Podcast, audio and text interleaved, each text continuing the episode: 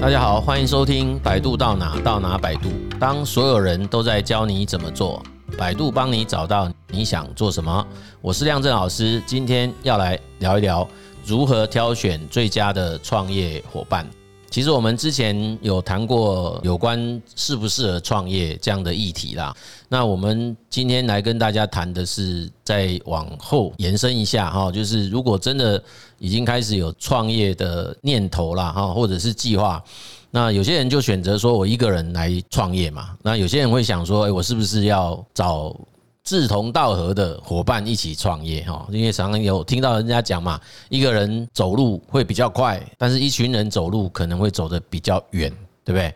哦，那前提是这一群人是要一起往同方向走啦，哎，那这个才会走得比较远。那如果说在走的过程当中，你一言我一语，大家不是这么样子的融洽哈，或者是说意见很容易出现天南地北哦，南辕北辙。的一些想法啊，或者是主张啊，甚至于都引起某种叫做冲突，其实不见得会叫做走得久啦，哦，或者走得远哦，那很可能也会让创业的这种路程走得很艰辛，甚至有的可能就胎死腹中，那也有可能会半途就会结束了啊，都有可能哈，所以其实有一些人就会。在这样子的一个历程中，得到很多的感触啊，他就会说：“哦，如果还有机会，我就选择自己一个人做就好了。”那为什么？因为那是最单纯啊，因为他可以不需要去处理这些所谓其他创业伙伴的问题。但是也有人还是很清楚的讲说：“那这个假设要让一间所谓创办的企业有规模，然后对社会有更大的影响力，基本上还是很难以避免。”之后会有增加更多的创业伙伴啊，或者是增加更多一起经营的伙伴呐。哦，那也许他的不见得是一开始就一起创业，可是到了一个规模之后，他也会进到那个所谓的一起经营。这个我大概广义上都认为那个也是一种创业的伙伴。为什么？因为那个是不同阶段嘛。诶，因为也许你刚开始 start up 的时候是自己一个，可是到后来开始有增资喽。诶，你开始。规模扩大了，那有一些新的自己找进来要一起共同努力奋斗的股东，诶，那这个我觉得那个也算是下一阶段的创业历程。好，所以其实在这种创业的样态上啦，哈，其实真的是有蛮多样化的样态，我们都可以看到，呃，不同的公司都有各种不同的方式去组合哦，就是它也许真的就是。单打独斗，也许真的有人就是一刚开始就是有一群人，大家就是一个团队共同去奋斗哦。所以在经过了这些创业经验之后，我的确发现，单单今天要讨论这个主题，如何挑选最佳的创业伙伴哦，呃，有几个层次要谈呐。第一个是他是不是从头到尾都可以有一种同样的原则去判断。譬如说，我这家公司在初创跟在中间开始扩大，这个东西其实在中间邀请进来的伙伴，他会是一样的吗？标准会相同吗？或者是他的那个呃选择方式都完全一致吗？还是说他有可能有一些不同？哦，那这个其实是一个可以讨论的点。那另外一块就是，是不是真的有所谓最佳？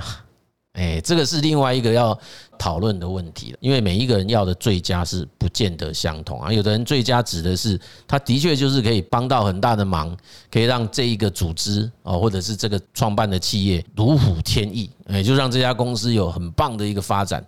哎，可是有些人不是这样想，有些人会觉得说，哎，他的加入是让彼此有非常棒的一种支持的力量哦，认同的力量，鼓起满满的勇气往下走。等等啦，我觉得这个所谓的最佳，应该在每一个人心目中也会不太相同啦。好，那不过如果回到创业精神这件事，我还是比较倾向于说，创办一家企业，虽然你拿的是自己的资源，哎，我们讲资源可能是资金呐，用的是自己的青春岁月啊，然后消耗的是自己的体力，跟家人相处的时间，或者是自己某种独处的时间等等。虽然是如此啊，但是我觉得。企业的存在就是有所谓的企业责任在啦，诶，因为它还是会使用到所谓的社会资源。那如果说公司又开始呃有一些同仁的加入哦，那这样所谓的企业责任一定又会增加哦。所以坦白讲哦，经营一个企业其实它绝对不是只是为了盈利啊，或者是就是只是某一种单一的目标这样哦。所以事实上，啊，要去经营一家企业，它背后还是要有一些比较完整跟周延的一种初衷啦。OK，呃，回到今天要谈的主题了哈，我不敢讲说这是一个今天要分享的东西就是一个最棒、最佳的答案哈，但是我可以就一些看过的资料、经历过的经验，提供给大家参考啦。那第一个当然就是，如果我要去寻找所谓最佳的创业伙伴，到底应该从哪里去寻找会比较理想啦？对，那这个问题其实以前一般我们都会听到一个叫做三同啦，什么同乡、同学、同事，哎，就是说为什么会讲这个所谓三同？它的意思当然指的就是彼此熟悉。大家是认识彼此，大家都知道你是一个什么样的人，这个是一个重要的前提啦。当我们要去选择一个一起创业的对象，我不太相信你会到路边去举个牌子说：“我今天要创业，有没有人跟我一起创业？”可是我跟你讲哦，哎，确实有人他的创办是这样的哦，可能在那种孵化基地啊、咖啡厅啊，或在很多这种所谓的提案的场合，有没有可能去参加创业竞赛啊？哎，大家在那个地方火花撞击，突然之间英雄惜英雄，共同谈一谈以后就创业，这其实没什么不好啦。只是我们后来就发现，这种少了很比较深刻的认识的这种组合，其实它的风险的确是比较高。好，虽然说他还蛮容易因为不了解而创业了哈，而组合啦，但是他也很容易因为后来的了解而分开了。这个东西其实不是说完全没有成功机会啦，哎，只是我会觉得他开始启动之后，就会面临到后面开始磨合的这个历程了哈。那这个过程应该大家在很多的电影啊、戏剧啊，应该不少见的啦。哎，这中间就会有蛮多火花会出现。那现实世界上，我也相信会有很多这样子的例子。好，所以为什么第一个他会说从哪里找到？蛮多的人都会是从周遭这里找到啊。所以其实当然除了刚才我们讲的什么同乡、同学、同事，当然很多就会是包括自己的亲朋好友啦。哦，那有的是不会参与经营，但是他可能资金是从哪里来？这个是另外一个议题。通常在谈创业这个主题。这今天谈的如何找创业伙伴跟如何募集创业资金，这个都是必谈的题目哈。那创业伙伴大多数会有所谓的创业资金呐，很少很少是只纯粹来这里工作，然后没有带资金进来的创业伙伴。这个你说完全没有也不会，确实就有一些是这样的，所以他可能用他自己的工作能力或者工作经验。来参与哦，一起创业哈。其实创业的样态，我刚刚已经讲了，它有非常多哈。那我们这边其实在谈的就不去牵涉到那一块东西，我们就牵涉到说一起工作的对象，哦，一起创业的对象，可以从哪里找？我觉得你不太可能去从一个非常不熟悉的领域找人呐，诶，那一定会从自己比较熟悉的领域找。那我个人也的确比较建议是这样。那如果说我们从比较是叫做社会网络的概念，你说有一种叫做弱连结，一种叫做强连结，创业伙伴大概比较属于哪一种连结？诶，我觉得会假设是十分哈，从零到十了哈，零就是那个完全没有任何关系的，诶，就在路上错身而过，你也没有没有任何感觉的那个。那十那个当然就是非常亲密的这种亲友这种哈。那我会觉得我了哈，以我来讲，我会认为那个。五分以上，六分七分的很棒，哎，这种情形我会认为很不错。那你说要完完全全到那个九分十分，那个其实也不见得是好事。我讲实在话啊，那这个我们有一集叫做情侣或夫妻一起创业，对不对？哎，那个很可能的确九分十分呐，可是它还是会产生另外的议题出现呐。好，所以我觉得一刚开始你说一下子就到那个九分十分的这样子的一种啊熟悉度。然后才是一个最佳的创业伙伴，寻找创业伙伴的管道，我觉得那个不见得是一个理想的管道哈，反而是那个六分七分的这个管道或者来源，我个人的经验觉得那个会比较适合哈，仍然保有某一种不是这么熟悉的空间呐哈，那你说完全不熟，五分以下应该就是非常。弱的连接了哦，那那一块我们我我认为那个其实是比较不容易可以进到这种创业关系。这样的概念，其实也一样哦，就可以去往下推演到说，呃，Reid Hoffman 他有写了一本叫《联盟世代》，他其实那本书里面有提到那个公司跟工作同仁的三个阶段的一个演化历程啊，一刚开始很可能大家比较是从专业的工作范围这里来合作，第二阶段开始就会有一些专业以外的一些事情，可能有些是属于公民行为，有一些是额外的一些权责责任，我也愿意去承担。它其实到了第三部分才会叫骨干，也就是才会进到一个说，哎，那个关系是比较紧密的。伙伴关系这一种，所以其实那个也不是一天两天造成的，OK，所以也不会是每一个人都会有办法形成那样子的关系，我才会觉得说管道也好，或者是来源，它的那个熟悉度六分到七分，这个我认为是一个比较理想的状态。那在谈这件事情，一定也会有人谈到说。有没有什么比较可以判断的叫人格特质，或者是身上的特质？好了，哎，不要说一定是人格特质啊，或者是一些条件，哎，就是我们要用什么条件来判断这样的一个对象，他适不适合成为我们的最佳创业伙伴？我觉得这个有各式各样的讲法了哈。那当然啊，你说这个东西是不是天生的？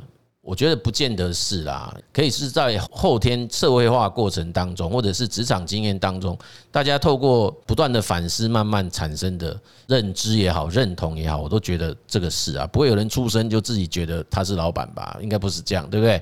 这个 MIT 他们当时的确就是这样子的一种主张啊，他就会觉得说，创业这件事情其实可以完完全全透过有系统的训练。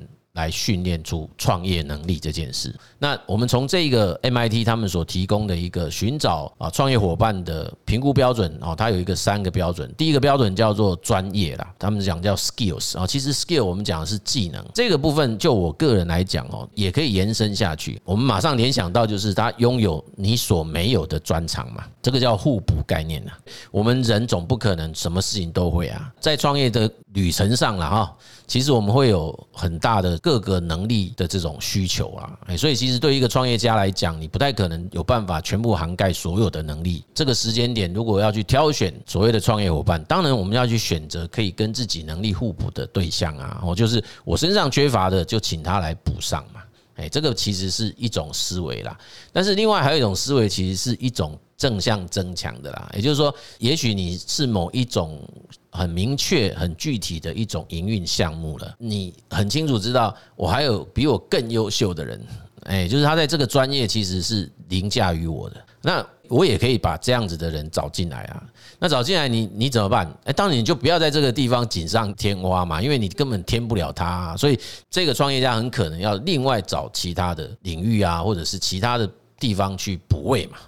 也就是你自己要再看看有没有第二个部分是这一位比你在这个专长更强的人，他比你弱的，哎，所以你就去补另外那个位置，这是另外一个思考。但这个背后概念还是互补的概念呐，啊，只是说我们还是可以去找到跟我们的能力其实是相相同的，但是他是比我们强的。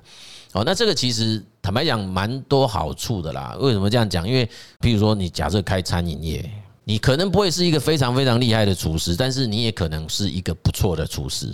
但是如果你这家店是希望可以有很好的发展，maybe 你可以找到一个他真的在这部分就比你厉害的啊。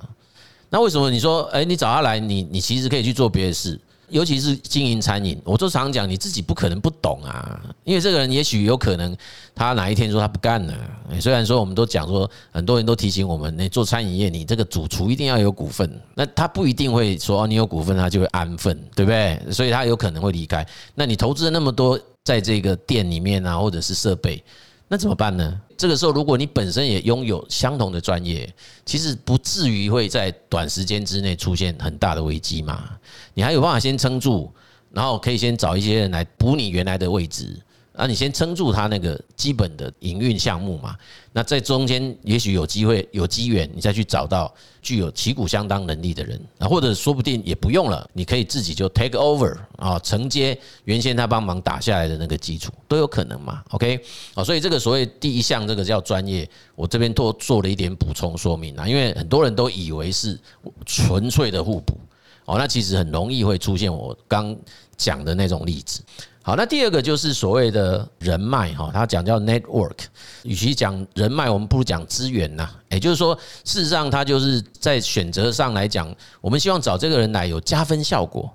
那什么叫加分效果？就是它其实是可以弥补带进来我自己没有办法创造的资源，尤其是来自于一些网络啊、社会网络资源这一块。好，那这个部分确实是一个应该要去思考的啦，也是很多公司在找创业伙伴的时候都会放进去考虑的。因为他们的确会说，哎，我在初创时期哦，也许有些人不是这么急于需要资金，哎，但是他就是需要有这个所谓的社会网络。啊的协助就是叫资源呐，他希望说今天要来投资这个我们这个项目的人，他必须要对公司对这个企业组织是有足够的贡献，不能只有钱，他会带其他东西进来，带他的。人脉带他的那个所谓的网络，这样就他可以直接带订单进来。那有些是可以带一些叫做协助者这种东西进来。那当然也有一些就是战略合作的，他就是带他自己本身的，比如说你这家公司原先并没有办法接触到的领域，然后他进来这里跟原先公司结合起来。变成一加一大于二这一种的哦，所以他带进来的是他那个领域的整个网络关系进来。那甚至有一些是除了那个 network 以外，他还加上 capital 资源加资金，那是这样超级完美的哈。对，这这个其实是第二种考虑的一个因素。那第三个当然就比较是啊抽象一点，但是它却是非常重要，就是价值观、目标。这个我觉得就是理念呐。我们可以用这样子来讲，本身在经营这一个呃企业啊，或者是这个项目，大家所秉持的那个核心价值啊，或者叫做理念是否一致？我为什么觉得它是最核心也最重要？因为这个其实就是能否走长久的最关键因素啊。因为其实公司在发展的过程当中，难免会遇到一些就是两难抉择，几乎每家公司在成长的曲线中。他一定会遇到很多的关卡，必须要做下决定，而这些决定呢，往往是冲突的。什么冲突？就是他很常会需要跟你自己核心价值这边做权衡。哎，就是那个决定很可能你选了 A，你就顾及不了 B，而 B 这个选择才是你原先核心价值应该要做出来的选择。但是 A 这个选择。它可以带来的是比较短期、立即性的成果跟效果。那这时候，身为一个创业者或者是企业经营者，你应该要做的是什么样子的决策？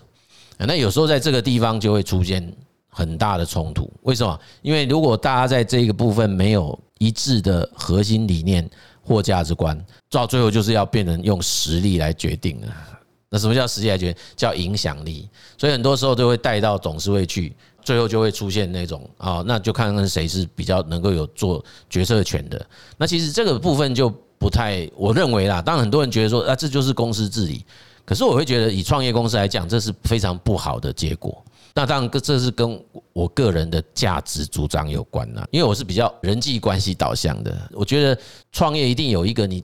我们自己很想要解决的问题嘛，很想要解决的社会问题嘛。我以我们百度来讲，我常常挂在嘴边就是优雅的解决社会问题。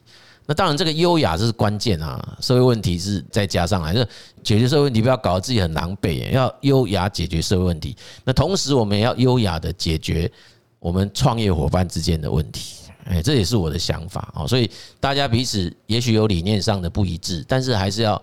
共同去面对它，而且要优雅的解决，哎，这是我的主张跟想法啦。所以这个核核心价值，当然如果一刚开始可以有更加明确的说明跟清晰的主张，之后的问题就比较少了。但是我必须说，呃，大多数的创业企业很少在一开始把这个东西搞清楚的。好，那这个也是我们很希望，我们接下来如果有机会往到企业端这边发展。啊，我们很希望把这样子的一个经验也分享出去。哈，那因为这个其实，当我们把企业当成是视为是一个有机体的时候，我们认为这个所谓企业的核心价值，然后就愿景、使命、价值观，这个跟一个人的生涯发展动力是很像的。啊，就是一个企业，它要去好好的永续发展这件事，事实上也要先把自己内在的愿景、使命、价值也弄清楚。这样子，这个企业也比较容易可以永续发展。对我们百度来讲，我们其实就很希望可以让人可以实现理想的自己，可以让企业可以成为一家永续经营的企业。其实它核心的概念是很像的，也是我们在这个十年来的一个经验。哎，这是这个概念。所以我们这边提到 MIT 评估的指标三项：专业、网络、价值观。我认为，我个人觉得啊，如果只能选一样，哎，我选择价值观。哦，那如果可以的话，三项都可以把它选下来啊。所以至于你说啊，什么性格啊这些，我觉得那个东西有很多人在意，很多人就会觉得说，哎，他的个性跟我的个性要符合。那我觉得那块东西，相对我刚讲那三件事，我都觉得在个人的性格适应上来讲，应该以大人来说会容易很多啦。哦，我觉得是这样。为什么？因为从小就在社会化，就从小开始，你就我们就习惯于跟各种不同个性的人互动跟相处嘛。哦，所以事实上，我并不太觉得在创业伙伴当中的选择，然后你还把性格放在最中间，那其实我觉得你选的都是大家一样性格的，真的是一件好事吗？同质性太高，也许沟通很方便，但是它也可能减少了很多的撞击啊、激荡啊这种的机会嘛，对不对？因为大家都想的都一样，那其实其实坦白讲，不见得是一件好事啦。哈。好，所以其实我觉得有关创业的这个议题哦，其实坦白讲，我上次也跟大家讲，如果真的要我讲这个，是真的讲不完的啦。所以我是蛮希望我们以后反正就。呃，不定期的就推出创业的主题啦哈。那大家如果说也很想知道某一些创业上面的一些问题或者是议题啊，对，那都可以啊，你可以留言在在上面。那创业其实是我非常感兴趣的一个议题。那我们在做 CDA 啊咨询师培训的过程中，也经常提醒我们的生涯咨询师、职涯咨询师，对我们的职场工作者来讲，我也经常主张。创业是职业生涯的一种选项，也是未来职场工作者一个很重要的选项。那就算不是真正真实真枪实实弹的拿钱出来玩一家公司的，其实本身每一个人都应该要有所谓创业家思维，或叫创业家精神。哦，那这个我称之为个体企业家精神。我们就算是在一家公司里面，我们心中仍然要拥有这样子的一个。个体企业家的精神，把自己当成一个企业在经营，让自己能够不断的有办法做价值的叠加，这样子其实才有能够掌控自己职业生涯发展的自主权呐。那如果说真的是内在有一种动力，就很想要自己去创业，那其实创业是一个应该要先好好的学习的一门。学问哦，不会是一个很冲动，然后就跑出来创业，然后一边做一边学，那个代价会蛮大的哦。所以反而我觉得，反而是应该说，诶，我们可以先做一些预备跟准备，跟做我们其他的就业跟职业生涯的准备是一样的。所以创业准备也是需要。那另外就是针对我们现在越来越长的职业生涯寿命哈，就是每个人的职业生涯是不断的拉长，即便说有一个叫退休的关卡。啊，很多退完又没没两年三年又要再重返职场了。不管你是算错退休金，还是因为觉得太无聊，就是还是会有一个重返职场这样子的需求。那有些人就发现，在重返职场的时候，突然觉得，哎，怎么到处碰壁？但是我又不得不要工作的时候怎么办啊？所以我经常谈的一个叫被迫创业这个概念。这种情况在各个不同生涯阶段的人身上，我们也看到也越来越多。出现了哦，特别当中高龄高龄者比较多了哦，所以一样啊，在这种其实也应该要有一些准备。那这个过程当中也是也是需要提前去做一些学习哈。OK，一样在这一集也做点小结了哈，就是说对有些人来说，创业其实是啊心中啊潜藏在心里面的梦想啊，但不一定每个人都这么想过啦。那我们这边分享那个约翰南农曾经讲过的一句话哦。一个人的梦仅仅只是梦，共同来逐梦，梦就是真实的。我顺便练一下英文：A dream you dream alone is only a dream. A dream you dream together is reality. 啊，所以其实我觉得大概就是可以来呼应我们今天讲的这个主题哈。所以我们选择一起创业的伙伴哦，除了要找可以在自己的这种像专业啊，或者是人际网络互补啊，或者是延长的这样的伙伴之外，哈，那我们最重要的其实是要能够拥有共享的目标跟价值观呐，哦，愿景啊、使命啊，大家都可以非常的清楚，也都彼此认同。这样子的话，就比较容易共同去朝向目的地前进。OK，我们这一集的节目呢，就跟大家谈到这边。如果你喜欢我们的节目，也请你分享我们的节目，也欢迎他们来订阅哈。那谢谢大家的收听，百度到哪我们就到哪里百度，我们下一集见。